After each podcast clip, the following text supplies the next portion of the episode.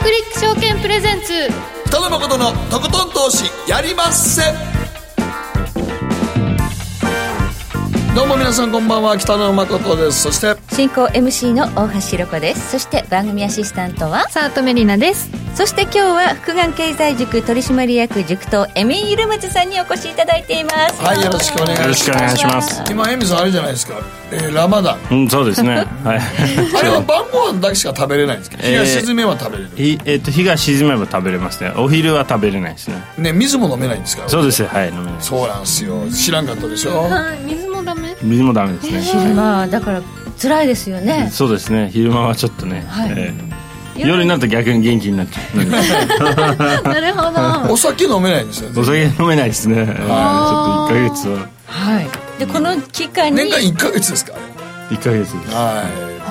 この期間にあのお痩せになるっていうお話うん、そうですね。いまあええ意味ではあの肝臓もや休まるしあそうですよね。休館日もねあー体調意外と整うっていうそうねです、そうです。みんなでやりますか。私は結構ですということなんですがえ今日エミンさんにはちょっとあの米中のね、はい貿易摩擦の影うんそ響うとですねいうのもありますし、うん世界ではいろいろな地政学リスクが高まってきていますそうですねうんベネズエラ、イラン、そしてトルコもねなんかそういですねろいろ問題があるようですのでえこの辺りのトピックそして世界経済どうなっていくのか、原油価格なんかなんかも踏まえてお話伺っていきます、はいよろしくお願いいたよろししまくすお。願いします。えそしてマーケットのリアルのコーナーでは総実総合研究所調査グループ研究員安田沙子さんをお迎えいたしまして安田さんにはアメリカの経済このまま大丈夫でしょうか米中貿易交渉この行方いかんでどうなってしまうのというようなことをお話伺っていきます、はいこちらもご期待くださいそして皆さんからの投稿テーマゴールデンウィーク明けですので、10連休何してたかなっていうのを皆さんに教えていただければと思いますエミンさんはゴールデンウィーク中はラマダンじゃなかったですうね、ん、違いますね。えーじゃあ満喫しまゴールデンウィしたーク中ラマンダンってものすごいしんどいです重なっちゃうと大変かなと思っていまあでも逆に仕事がないから過ごしやすくていいですよね、昼間ずっと寝れるからあ逆にあなんか結構夜中起きてツイートしてらっしゃそいうだかまらあすそよれねと朝方に寝て出て夜起きればもうラマダンしてないようなもんであそうやあなるほど、うんちょっとズルですけどずるでもそれ は平日になっちゃうとできないか らそう昼間の間は何水も飲んだらあかんけどだから夜が明けるまでは大丈む夫しなろんで連休中ラマダンの方がズルできるってことですそようねそうそ寝うてればいいっていうそうことですね、まあ、何されてたんですかじゃあポーカーやってたんあですそうかポーカーの大会でそうすねええはい優勝されてすごいな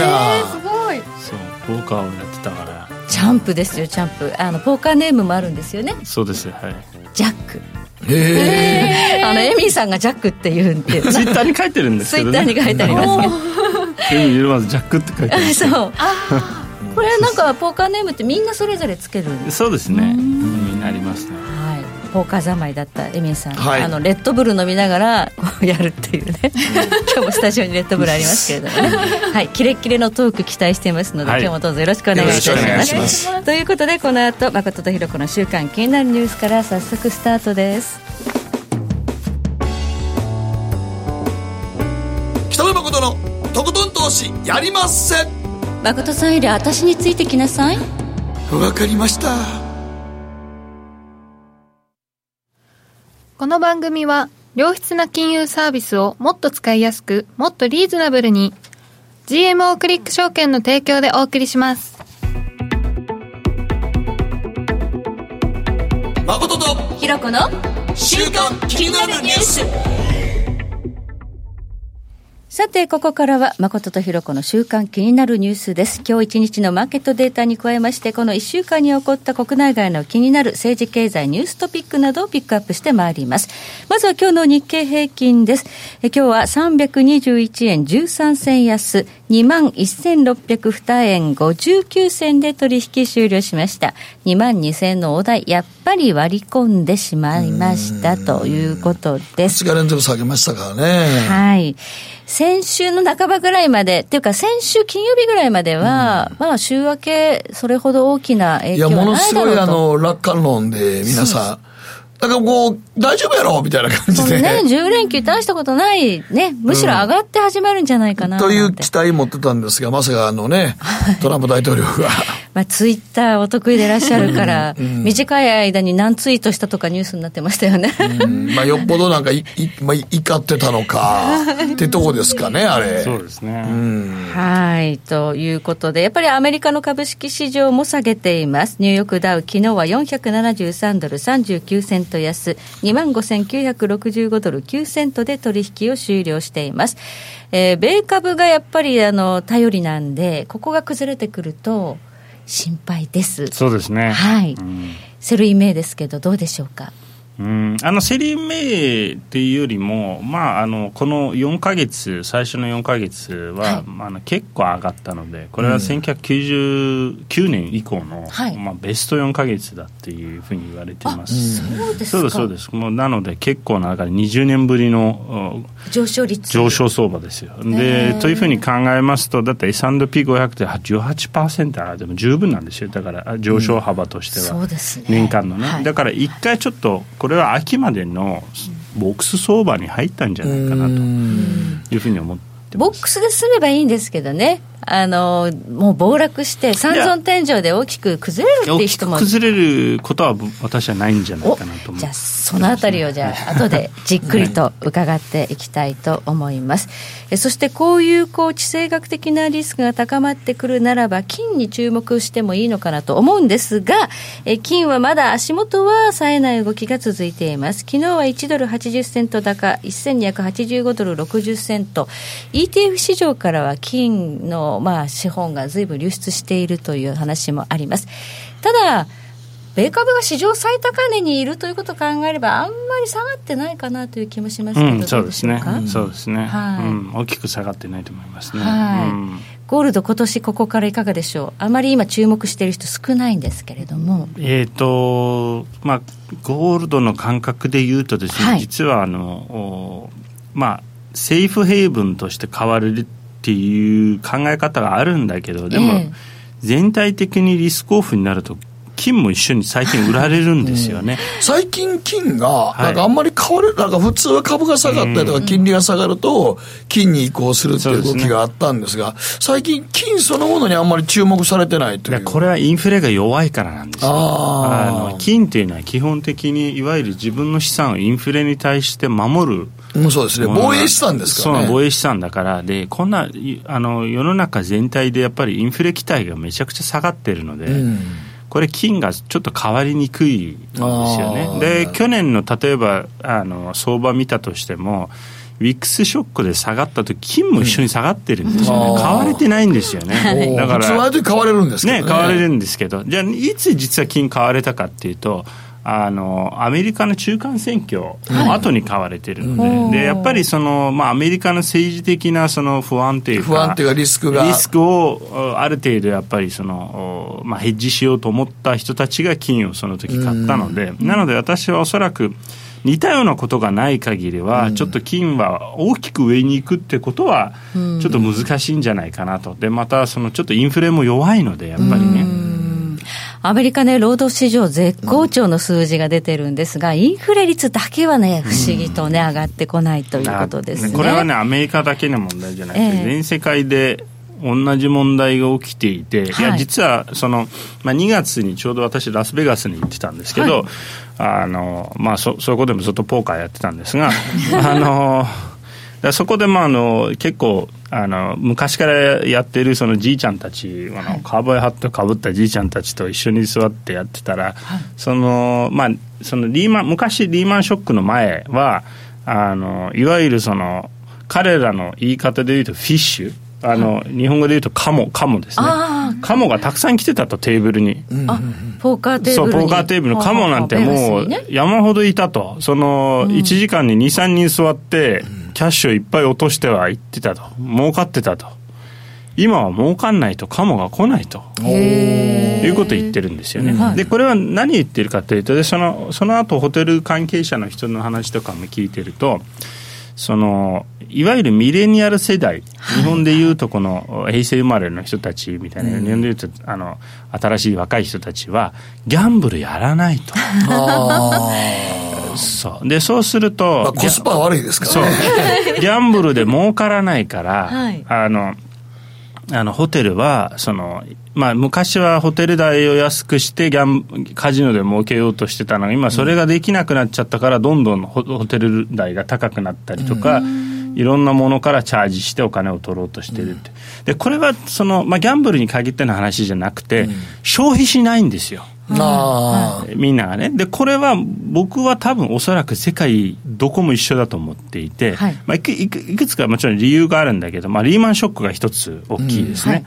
えーこれはやっぱりあの1929年以降の大恐慌以降のものだって言われてるので,、はい衝撃はいそうでもう一つはおそらくスマホじゃないかなと思ってるんですあ。ああ。構造的なデフレ要因ですよ、うんだみんからなこれ見て満足しちゃうえそうフリーエンターテインメントが増えてるあでー消費しなくていいただのエンターテインメントが増えてるあー、まあ見てれば楽しいしそうあとだってただのゲームもいっぱいあるわけじゃないですかあー昔だってゲームね5000円払わないといけないけど今だってフリーで遊べるゲームが、ね遊べるゲームいっぱいありますいからっぱいありますよねあでとそうですね映画なんか見るのに昔お金かかったけどなんか今ね、まあプラプライム入ってれまばあ見れちゃうとまかあ Amazon ねプライム会員そうそうそうそう見れるし、YouTube で映画トップしても300円ぐらいやから。そうですねだからあのこれはあのいつも例に出してるけどリーマンショック以降にアメリカで最も上がった株っていうのはネットフリックスでもアマゾンでもアップルでもなく、ドミノピザですおーえ外に出ないってことピザ食べるってことそうなんですよだからネットフリックスみたいなのが流行っちゃってみんなお金がないと外出ないでネットフリックスの会員に入ってて家で映画見ようとじゃあ映画見るとき何食べるかピザ食べる注文してカ食ウべるチポテトいいやいいいいだからドミノピザが実は一番上がってるんですえだからー、これドミノピそうザこれがだから投資のエッセンスだと実は私が思っていて、はいはいいわゆるそれがそれこそ風が吹けば桶屋が時計が儲儲かるかるって日本のことわざにあるように。そうそうそうそうはい、だからネットフリックスとがかそんなんがもうスマホがバーッと普及したことでピザ屋がつピザ屋がそう儲かるっていうつまり外に出て飯食うよりも家で飯食ったらええやんってそうそうそだから僕もあの一番思ったのが象徴的だったネットフリックスが、あの、言ってみたアカデミーにノノミネートされた時に、公開してない映画がアカデミーに出るっていうのが、そうですそういうのってあれ、今まで歴史上なかったじゃないですなかい。劇場でねだってことはでやんないも、もうすでにその映画業界もネットフリックスには無視できない存在になってしまったってことなんですいよやね。今は結構映画業界むしろネットフリックスとかで飯食ってるって言われてるぐらいですからそれが多いですからねそもうあのっていうのはこれまあ映画業界は映画業界であのその構造的な問題で、その一つのプロダクションのき規模が大きくなっちゃって、なんかオリジナル作品がすごく少なくなったって言われてます、つまりあのいいわゆるリメイクものが多いですよねあれは要はそのこけないからってはいいはう理由、あとはスーパーヒーローものそうですアねメコミとかねアメンジャーズそうそうででオリジナルスクリプトオリジナル脚本に予算取れる監督って10人もいないんだってハリウッドはあだから本当にもうほん人わずかあのもう一握りの監督しかオリジナル脚本でもう予算取れないなぜかといってこれこけたら数百億だからねそうなんですよそうでね。すねだからそこまで大き く今までアメリカ映画でも、ものすごい何も置いて撮って、ものすごい金かけたのに、こけた映画結構あります結か構ら。ありますからそうあるから、これはもうだって、プロデュね、お金集めた人だ、投資した人がもう破産問題になるってそいれうはことおっしゃる通り、だから、まあ、あのそれも破産問題になるし、配給会社も、あの例えばね、あのソニーさん、コロンビアとか、あのワーナーにしても、これは一回、映画2本こけたら、もう相当そう株ですよが下がるじゃないですか、そした下らがりま株す主からしてみれば、そんな冒険を犯さなくていいと。はいリスク取らないそうでそれだとまあでも確かにネットフリックスみたいに全国、全世界で会員数がこんだけあって、ね潤沢にこれ、まあ、言うてみたら日銭商売みたいなもんで、いやおっしゃる通り落ちるかおら、っその金を持って、その中で面白い企画やればいいやんっていう。いやおっしゃる通りうんそうそう。一か八かの博打よりも、そうです今のお金で動かして面白いの作ったらええっていそうですうね発想になるわけいでやすおよっ。しゃる通りだいぶその構造的にね、まあ、そのポーカーの世界もね、ハリウッドも変わってきたということそうでで、すねまあ、金の話からなぜインフレにならないのかというふうに話広がりましたが、ここでりなちゃんのこの1週間気になったニュースを、これがまた笑けるニュースいいですかはいはいはい、えー、奈良の大和郡山市金魚すくいを全国大会から世界大会に格上げっていうニュースなんですが、はいえー金魚の産地として知られる奈良県大和郡山市が毎年開催している金魚すくいの全国大会あるんですあるみたいなんですけど伝統えや。私これあ伝統伝統なのものすごいあの、ズルをしてまで勝ちたいやつが出てくるわけ。ずるそれはどういうズルをするかと、こうやって普通こうやってすくいますよね、金魚すくいって。ポイでねポイで救います。あの、ポイのとこにはい、着物で着てはい、袖で金魚を救う人が出てきたという。インジキア これ何年か前にこれが大問題になって、大和郡山の金魚大会にもう経歴に傷がつくっていうことになって、大騒ぎになったんですよ、これが。関西でえらいニュースになったんですよ。つまり、その袖で金魚を同時にこう、こう、入れちゃうこんいだで、すくう感じにして、こうこれですくって、ここに入れる置物に一緒に入れてたという。あそれをすごい高速技でやってたということあえそうまでして優勝したいで、ものしたい、そう毎年司会はタージンがやってますけどもね、この大会は。そうなんですはいね、。タージン利権と言われてるんですけども。有名な大会なんですそうねなんです。いいですねでも今それを海海外からこの大会を見に来て金魚すくいやりたいって人が結構増えたみたいなんで、はい海外でも金魚すくいをちょっと楽しんでもらおうと。おーいうところが多分世界大会にするってなったんですよ。格上げ。格上げ。格上げいうか本人らが歌うだけだと思うんですけ ども。でどっか格付け期間があるわけじゃないですないです。別に 金魚すくいにね、あの外国の方も参加してでも多分これう YouTube とかで生中継とかライブ配信もいずれしてくるでしょうから、日本に来たらやりたいって人出てきますからね。いや出てくるでしょうそう、着物着て金魚すくいしたいっていうのは。へえ誠さん得意結構取れるえー、そんな全然全然得意じゃない です。力説しそてるこかまらで、そこまで命かけてませんから、金魚 すくいに。 私は全然すぐえ穴でも開毎けち年ゃうものすごい達人が集まってきますから、なんかもうなんかすごいジャバジャバ入るねそうちゃぶちゃぶ入れます上か手ら。な人はねやったことありますかやりますけど全然下手です私はあの はいじゃあ世界大会にはい金魚すくいがそうなんです格上げされるというニュースとでいすうねニュースです。はい以上ここまで誠とひろ子の週刊気になるニュースでした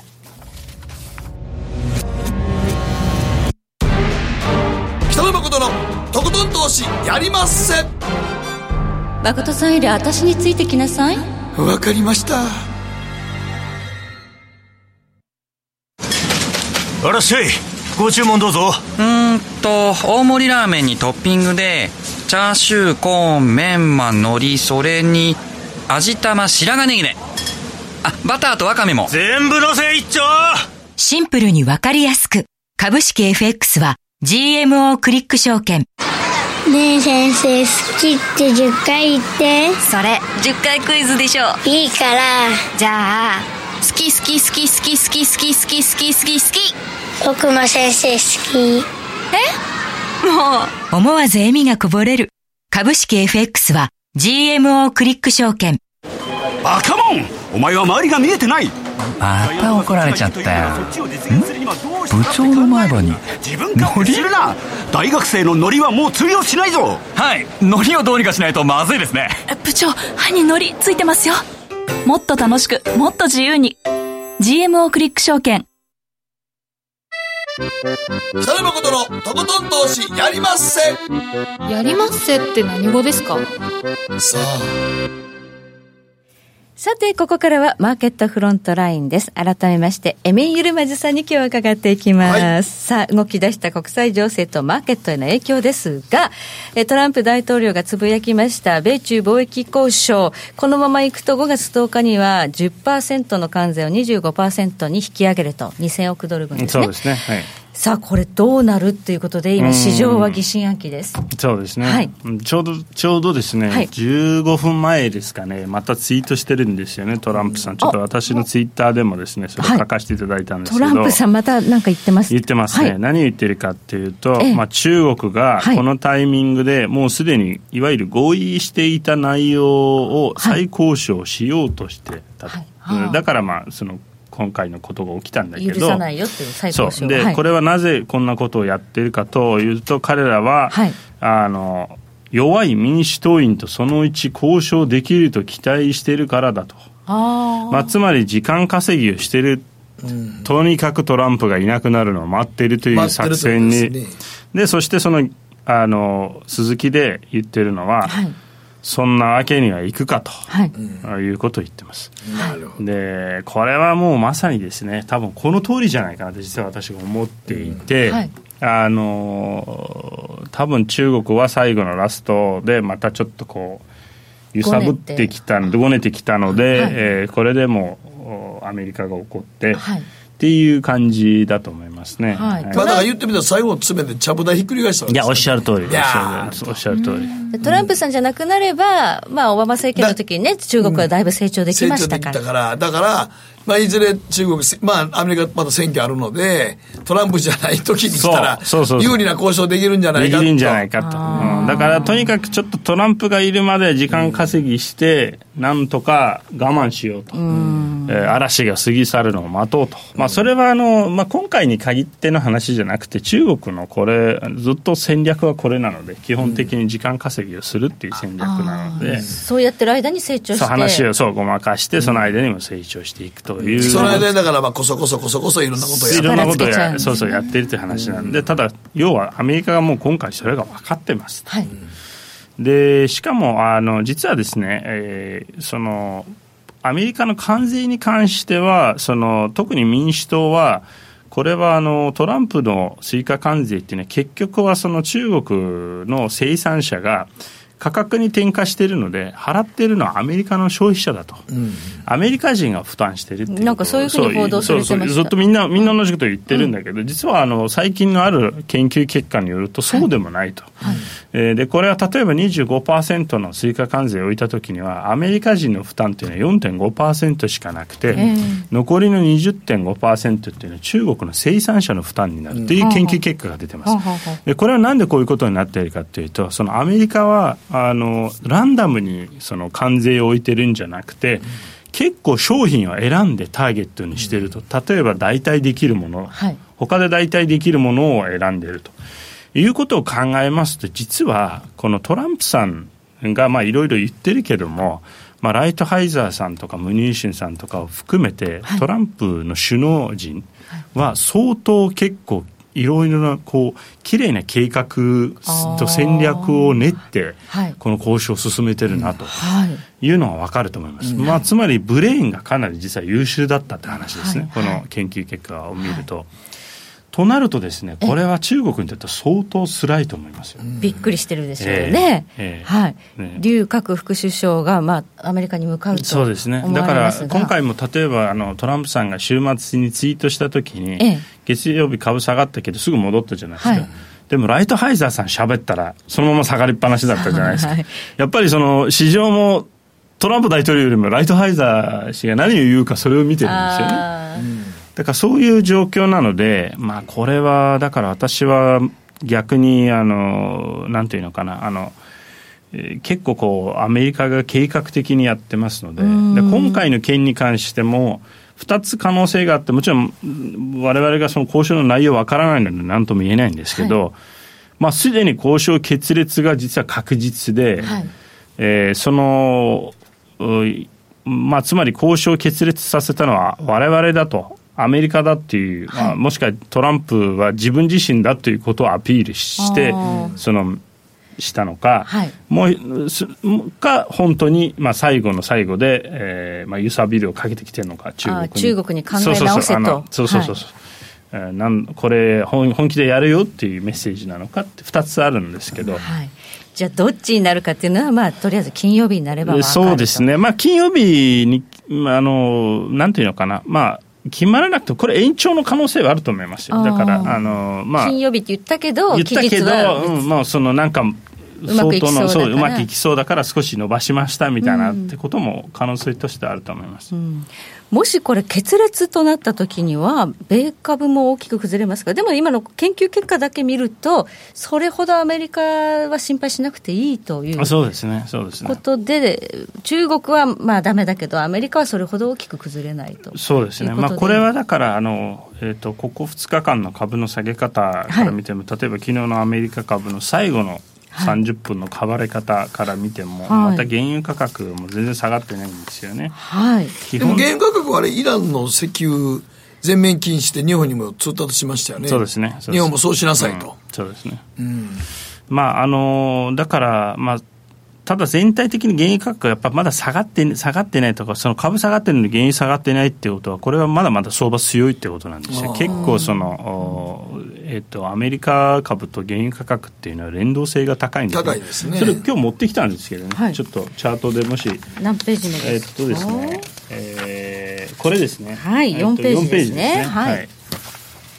これ2015年の相場ダウと原油価格そう原油価格、ね、相関強いですね非常に強いです強いですよね確かにあの原油価格上に上がってて大体株調子いいですからねそうですねでこれあの今度次のページにあるのはこ今年あの去年から今年の相場なんですけど、はいはい、であの2015年2016年ともし同じようなパターン、まあ、結構似てるので今回ね、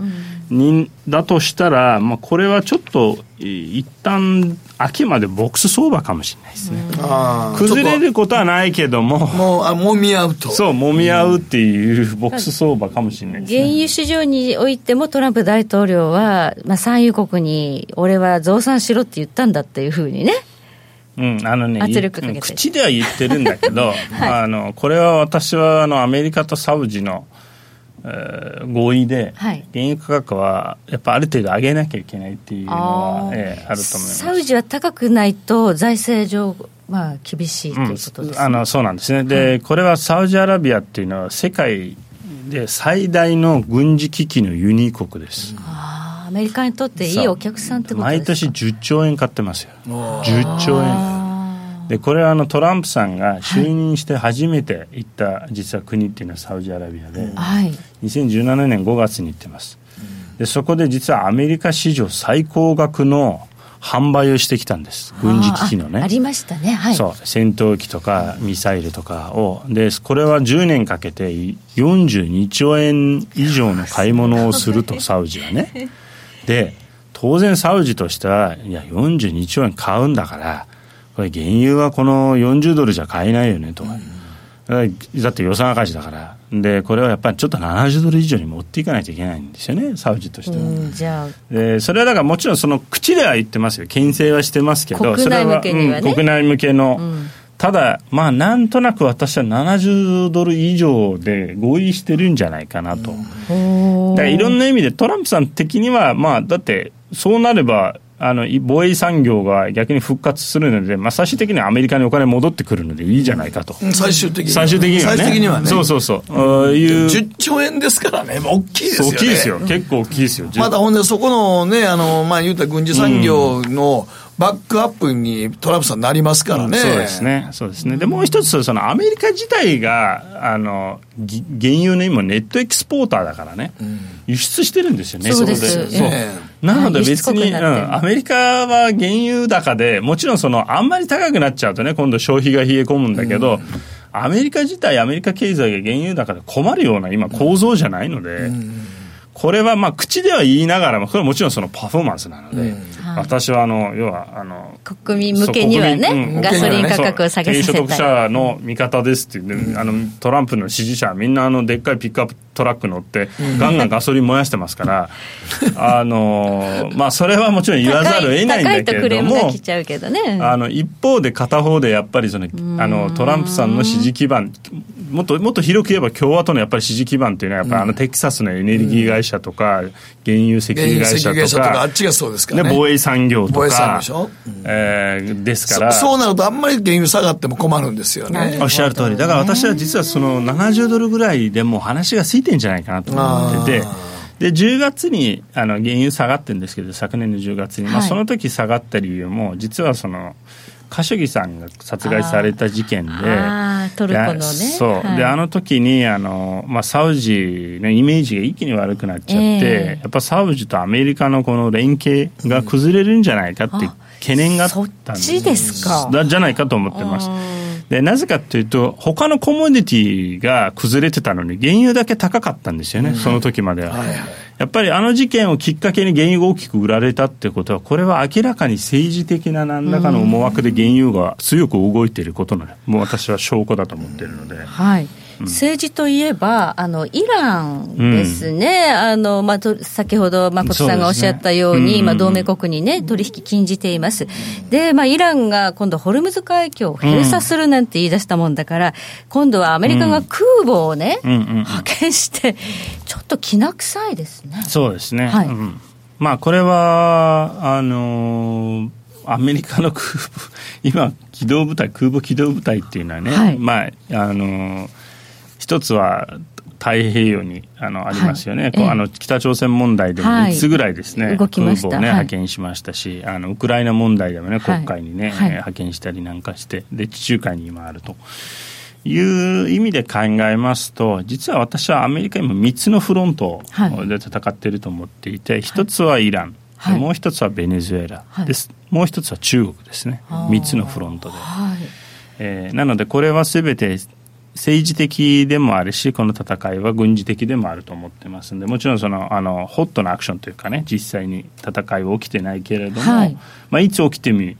いというアメリカは前提に立って動いているので、はいあのその意味では、まあ、それは抑止力としては、あの牽制してるわけですね抑止力でそうですね、そうですね、はい置いてますね。いつ起きてもいいということは、起こる可能性というのは、いや、ありますよ。ああるりますっていうよ。ことなんおありでますすねあります大いにあります。これは、はいこれはもういつも言ってるように、あの、これ今、冷戦ですからね。しはい新しい冷戦だから、いつ、何が起きてもおかしくないんですよ。これは。はええそしてそのベネズエラなんですが、なんかこの間、クーデターそうですね騒動があって、うんえーまあ、トップがなんかね、逃げようとしたっていう話がえっとですね、まあ、あのちょうど先週の動きなんですけど、はいあのそのまあ、クーデターを呼びかけたんですね、はいグワイドさんがあの、このいわゆる反マドロー派のリーダーが、でそれで、えーまあ、彼がね、それをこのタイミングで大々的に呼びかけてたってことは、何らかの計画があって、保証がないと。それ言わないので,、で結局はそれがうまくいかなかったとなぜかというとまだやっぱり軍があのマドロ政権についてるので、はいはいえー結局は思ったほど盛り上がらなかったと、い、うことで、まあ、これは一旦ちょっと計画失敗ですね、はいでこれに対してはアメリカ怒ってるわけですはい当然、で、アメリカが言ってるのは本当はあのマドローが逃げようとしてたと逃げてたらこれ政権転覆だからそうですね逃げようとしてたところをロシアが引き止めたと。ロシアって言ってるんだけどそれはイコール中国と呼ぶこともできるんですよね、これは。はいでそう考えますと今回の中国に対してのこの怒りツイートもしかしたらベネズエラとも関係あるんじゃないかなと私が思ってるんですけどね、はい、中国の介入があって、うんちそょうっそうとそうそうベネズエラって、でも結構、中国に,、そうに投資してもらってるんですいよやね。その通りです、はい結構ちあのベネズエラの原油を中国とロシアは安くはい買い叩いてますので、はいそう考えた場合には、やっぱりその彼らの介入がなければ、政権転覆、しかも、おうんまあ、無血転覆ですからねそうですね非常にコスト安く、いろんな意味で人権人的コストもかからずっていう状態だったのが、結局、マドローはそのままあの残っちゃって、んアメリカとしては本格的な軍事アクションを考えざるを得なくなったと。えーいうアメリカにとっては相当なこれは厄介な話になっ軍て事コストかかるや厄介ですよ厄ね。介ですね。そね、う無血革命の方が良かったんですね、無血革命で、しかもそっちの方がね、あのいろんな意味で、その長期的なインプリケーションとしてもね、アメリカが入って倒したっていうよりも、っていうのは良かったんだけど、結局はやっぱりこれは、あの、いわゆるまあ、え今回、実はそのシリアの、まあ、問題でもロシアと中国とアメリカは対立してたんだけど、シリアと違ってベネズエラってアメリカのバックヤードみたいなもんですそかうら、なんですよね。はいはい多分相当多分違うと思います、その態度がね、はい怒りがね。ほうじゃあいろんなところにねいろんなこうつながりそうが左が左がめちゃくちゃ多いんですよねめちゃくちゃ多いんですだからだからこそ僕はこれは冷戦だというふうに言ってるんでそうすすけるとど、原い油もあんま下がらない、やまあ下がらないんですね原油はこの状況だと、はいうんあとちょっとせっかくですからトルコ、ん今、そうでトすねルコリラ円も下がっています、うんまあ、うんうんちょっと全体に円高っていうのもあるんですが、うんうんうトんルコはイスタンブールの、ね、選挙の結果が気に入らないみたいで、そうやり直しやりが直決まったしんっですてねいうふそううですに、ねはいえーこれはちょっと普通の国では考えられない。そうですね、はいまあ、だからトルコも政治的なその意味ではね、非常に不安定さが、まあ、その選挙は、まあ、うまくその与党が負けたので、まはあ、いこれが非常に僅差で負けてますので、はいまあ、それに対しては不不服だとエルドアンと与党そうですが、ねまあ、ひっくり返したそう不不服で不服ではいえーちょっとこうもう一回選選挙をやりたいっていうもしくはその、まあ、不正を訴えて、うんまあ、結局はそれがその認められたということなのでただこれはじゃあいつまで選挙やればいいんだっていうなん か年がら年中トルコ選挙やってる気がするんであの結局はそのもっとなんか本格的な経済の問題だとかですねそうですね通貨安だとかそういう問題にフォーカスしてほしいなのんにかあの、内向きですよね。そうなんですよあんまり海外で今起こってるそう自分の自国があんまり潤ってないのに、そうなんですよ内向きなことばっかりで揉めてますよいねや。そうなんですよ年がら年中選挙やっててもねうまくいかないでなんか結局なんかイギリスみたいになってきたからねブレグジットでずっと2年間ぐらいもうごたごたも揉めてますよねだからそれだけじゃないよねイギリスの問題って山ほど問題が山積みなのにだから似たようなことがトルコでも起きていてなんかまあ国力が落ちてる感じがしそまうすもんでね。すよね毎年何かしらなんか選挙やってるの でもうちょっとなんかね落ち着いてなんかより本格的な問題にフォーカスして解決してほしいんですけど、そうするとトルコへの投資っていうのは今足元ではお勧めできないと、まあ、あのこれはただトレーディングチャンスあると思いますよ、はい例えばあの動いてあの動いてますのでね、はいあのまあ、ショートするっていう手もありまますし、あ、ショートするって手もあるしリバウ大ンきドく逆に、まあ、今ちょっとじわじわ下がってるのでちそょうっですとね買いづらいですけど、まあ、大きくなんかこう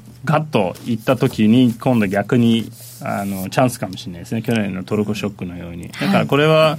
まあ、うまくトレードしできる人には好環境だと思いますまあよ、ボラティリティがすごい大きいですからね。大きいですからトルコはねそうそうそうでも私みたいに投信が塩漬けになってる場合はあまり良くないですねそうですね。だからと、あ の、とそうかで、すねまあ、あんまりそういう、なんていうのかな、あの、長期投資を長期投資の人にとってはちょっと辛いかなと辛いで、す環境的にじわは。じわまた下がってきましたねそうですね。ええそうそう見たくないということでそういうことですはい、以上ここまでエミールマズさんに伺いました、はいありがとうございまあしりたがとうございました。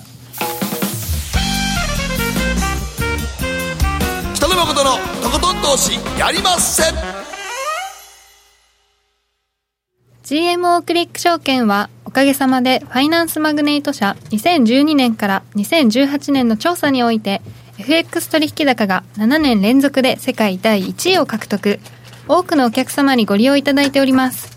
GMO クリック証券は安い取引コストが魅力であることはもちろんパソコンからスマートフォンまで使いやすい取引ツールも人気またサポート体制も充実しています FX 取引なら取引高世界ナンバーワンの GMO クリック証券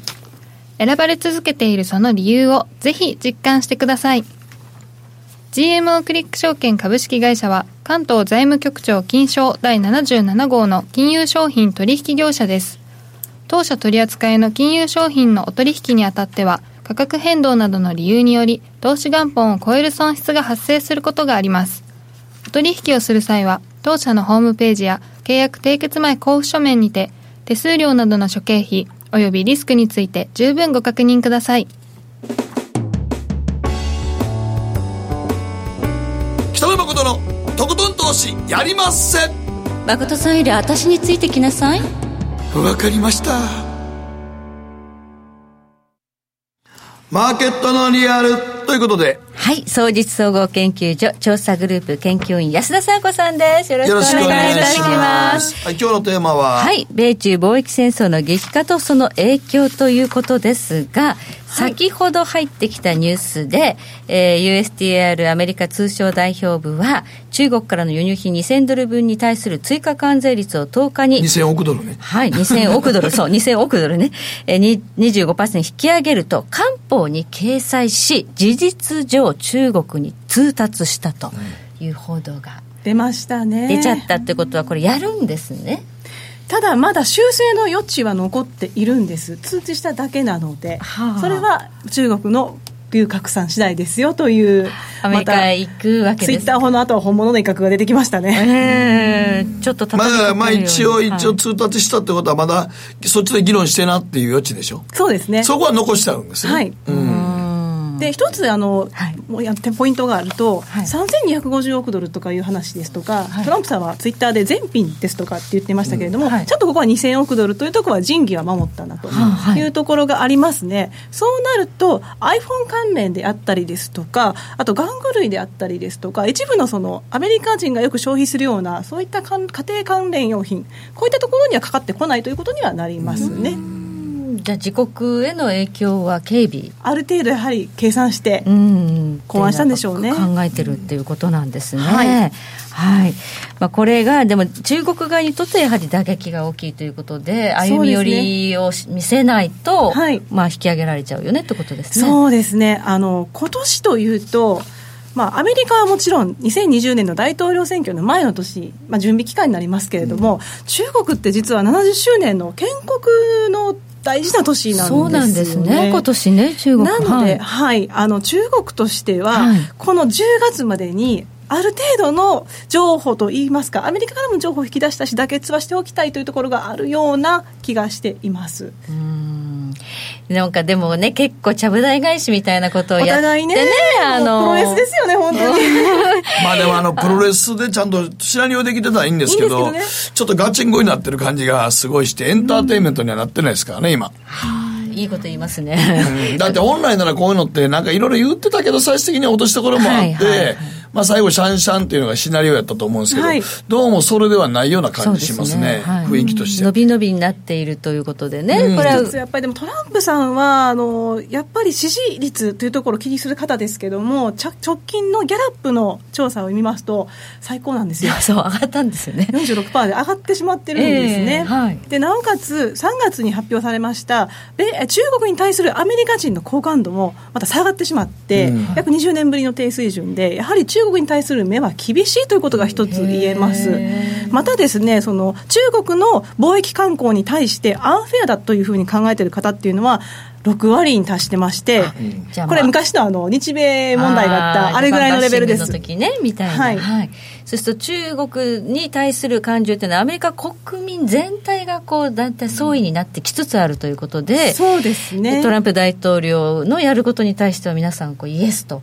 もちろんその家計用品に絡んできて、うん、その物価が上がってくるようなことになると問題が生じますが、うん、今、いかんぜん物価が、ね、そうそう率がね、全然落ち着いてるじゃないですか、はい、そういったところと、やっぱり雇用統計と GDP の、内容はともかく GDP の3.2というのが効いてるのかなと。いうふうに思われます、ね、強気でいけますよね、3.2、はい、まあ、内容を見ると、やっぱりインフレはちょっとね、ね寂しいものがあるんですけどね。ねはい、はい、ということで、中国側はじゃあどう出るかということと、中国側の実情というのをちょっと知っておきたいなと思うんですが。あの今後本当に米中がガチンコ対決になってしまった時に、はい、中国が何ができるかというと実は利下げって非常にしづらいですねというのが言えます、はい、今実はもう金利差縮小かなりしてまして、はい、見ていただきたいのがですね、はい、 13ページかな、ね、ページですねはい FF 金利の上限が今2.5ですけれども、アメリカの金利ですね。アメリカですね。はい。はい、で中国の7日もののリバースレポ金利、これはあの銀行間金利で注目されている指標なんですが、はいはい、2.55なんですよ。あ、もう同じだ。同じ、ほぼ同じなんですね。アメリカと中国の短期ものですね。はい。はい、こちらでその 銀行間の金利を通じて、まあ、あの資金調達の動向をグリップを掴んでるわけですけれども、でこれとは別に政策金利がありまして、こちらは2015年の10月からずっと据え置きの状況なんですね。はい、でなぜこちらは据え置きをしているかというと、はい、基準金利なんで、住宅ローンだったりですとか、信用の方ですね、うん、消費の信用なんかにも関わってくるので、こちらとしてはあんまり下げてしまうと、いわゆる金融の正常化の逆戻しになってしまうので、ここはあんまり触れないので。バブルを潰すということでね、でねあのやってきたんだから、またここで戻しちゃうと困ると。困ると。だからここはそんなに下げたくないですし、うん、むしろまたここを下げてしまうと、人民元安になりかねないというところもありまして。うん、中国はね、人民元の、まあ、国土からの流出ってすごく嫌がってます、ね、そうですね。やっぱり2015年ですとか、チャイナショックというのが非常に記憶に残っているかと思いますし、うん、いかんせん先ほどから申し上げている通り、やっぱ70周年の前に危機は起こしてしまいたくないというところで、はいはい、この金利差というところは、逆転は避けたいわけですよ。はい、そうなると、あまり例えばその銀行間の金利でもここも下げたくない。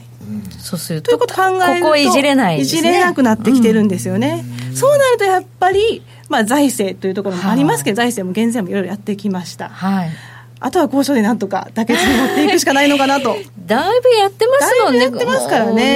ねまあ、でもここで足元救われそうになってしまうとというところである意味トランプさんも見てきたのかなというところであもう中国手の打ちようがないんじゃないかと国内向けにもね、はいまあ、ある意味この FOMC もこの2.50の上限で止めたっていうところもね寸止めのような状況で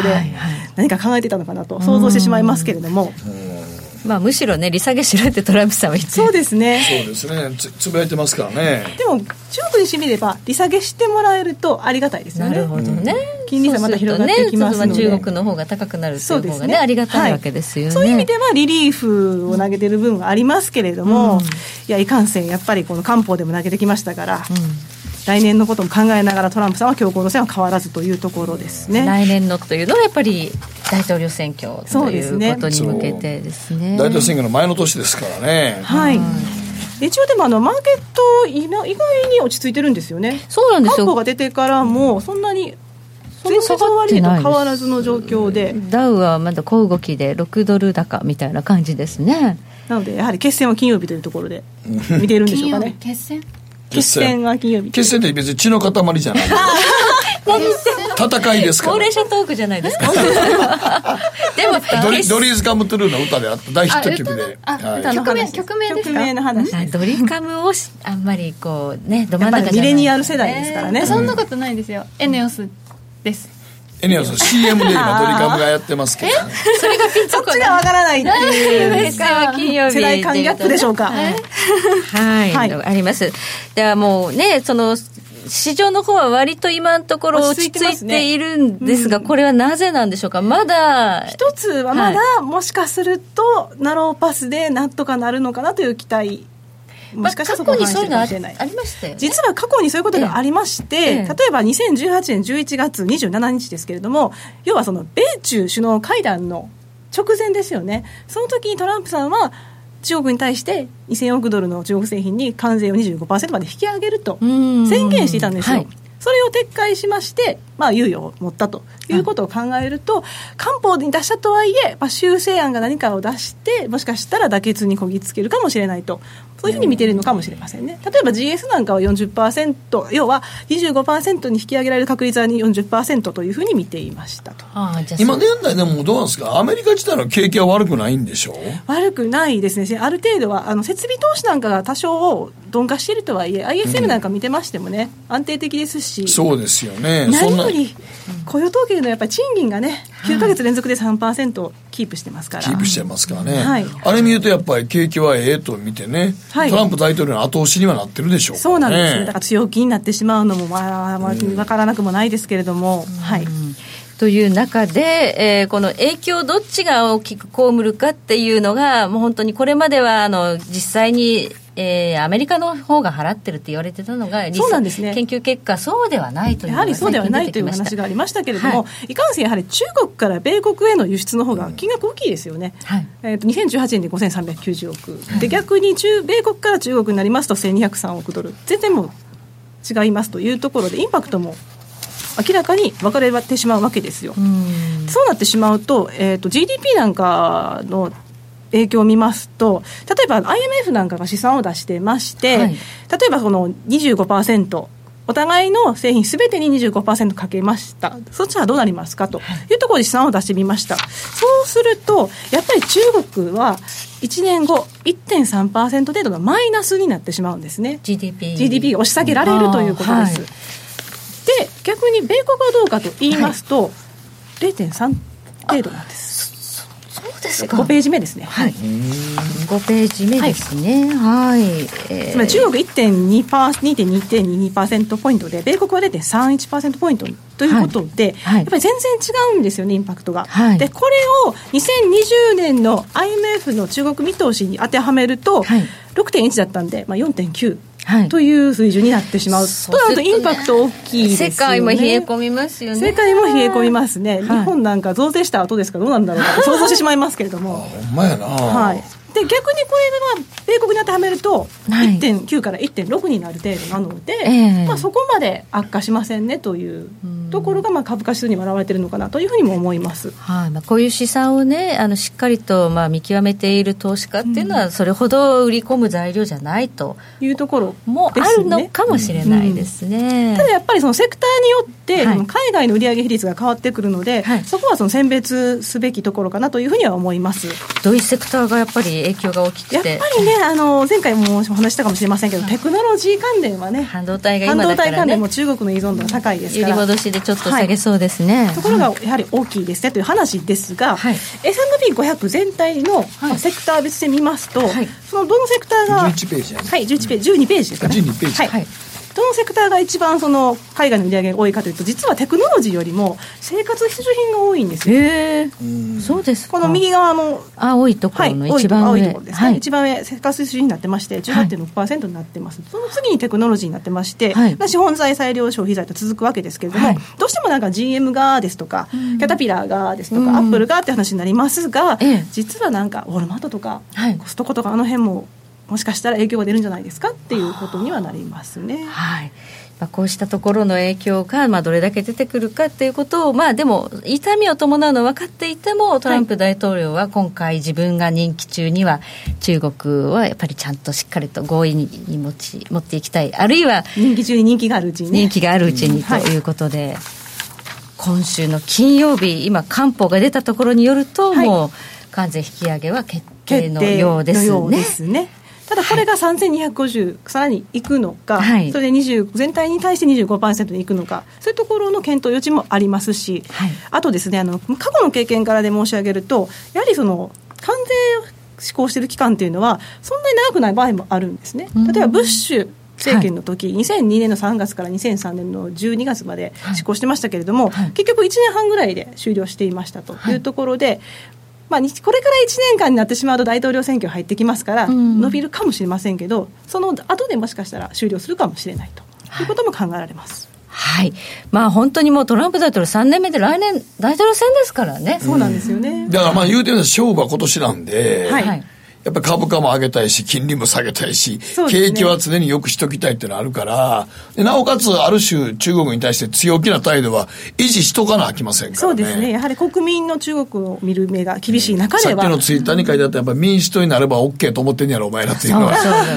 そう それは真実、ね、それはでもある種の真実でしょうからね。はい、ということで、ここまでマーケットのリアル、えー、安田翔子さんに伺いました、はい、どうもありがとうございました。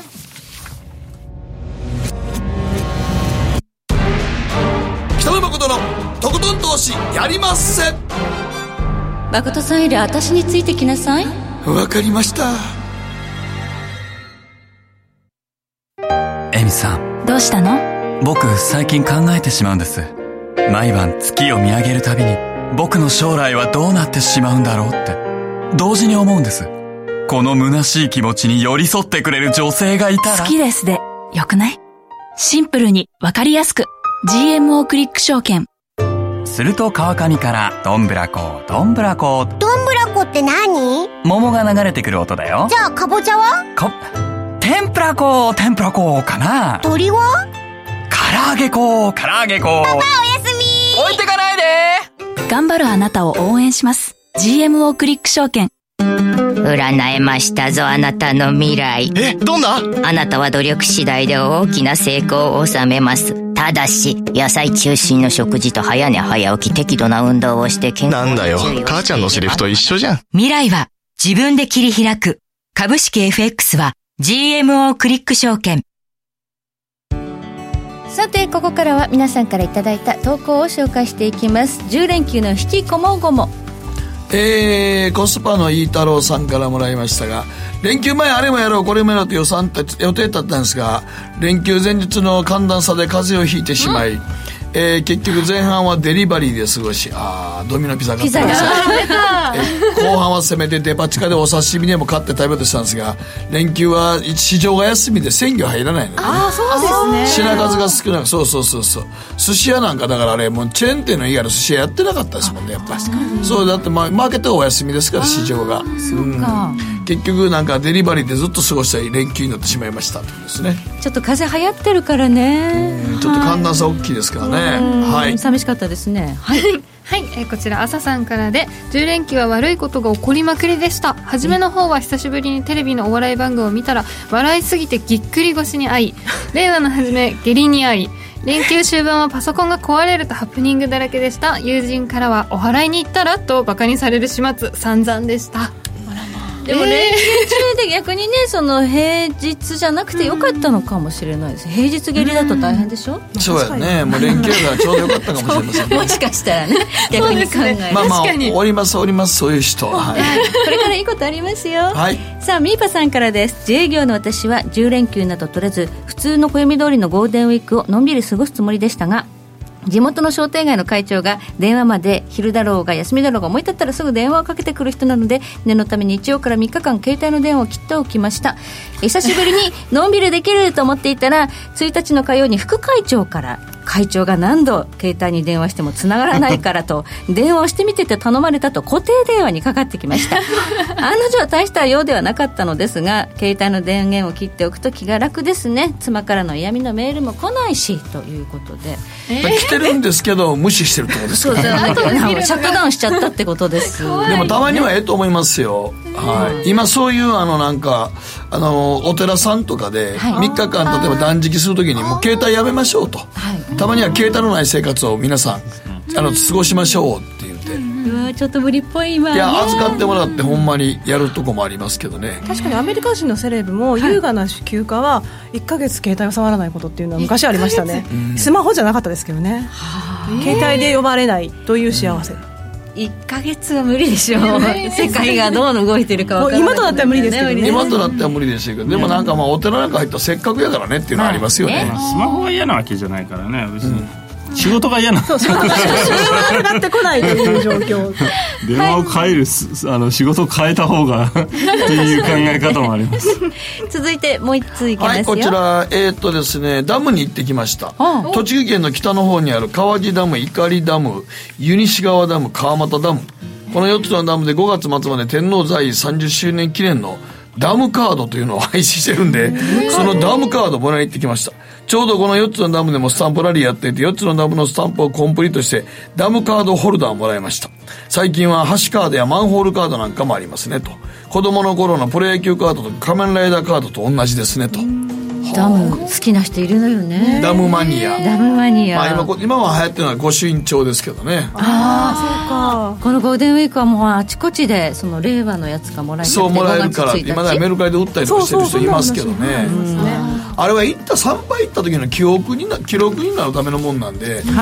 よそから買っても意味がないですよご利益がないですそうですよね。あのそれね売りに出す方も出す方だそうやけど買う方も買う方やからですバチが当たっちゃいますねねは、はいい時計の針は11時26分を回っています北野誠のとことん投資やりまっせ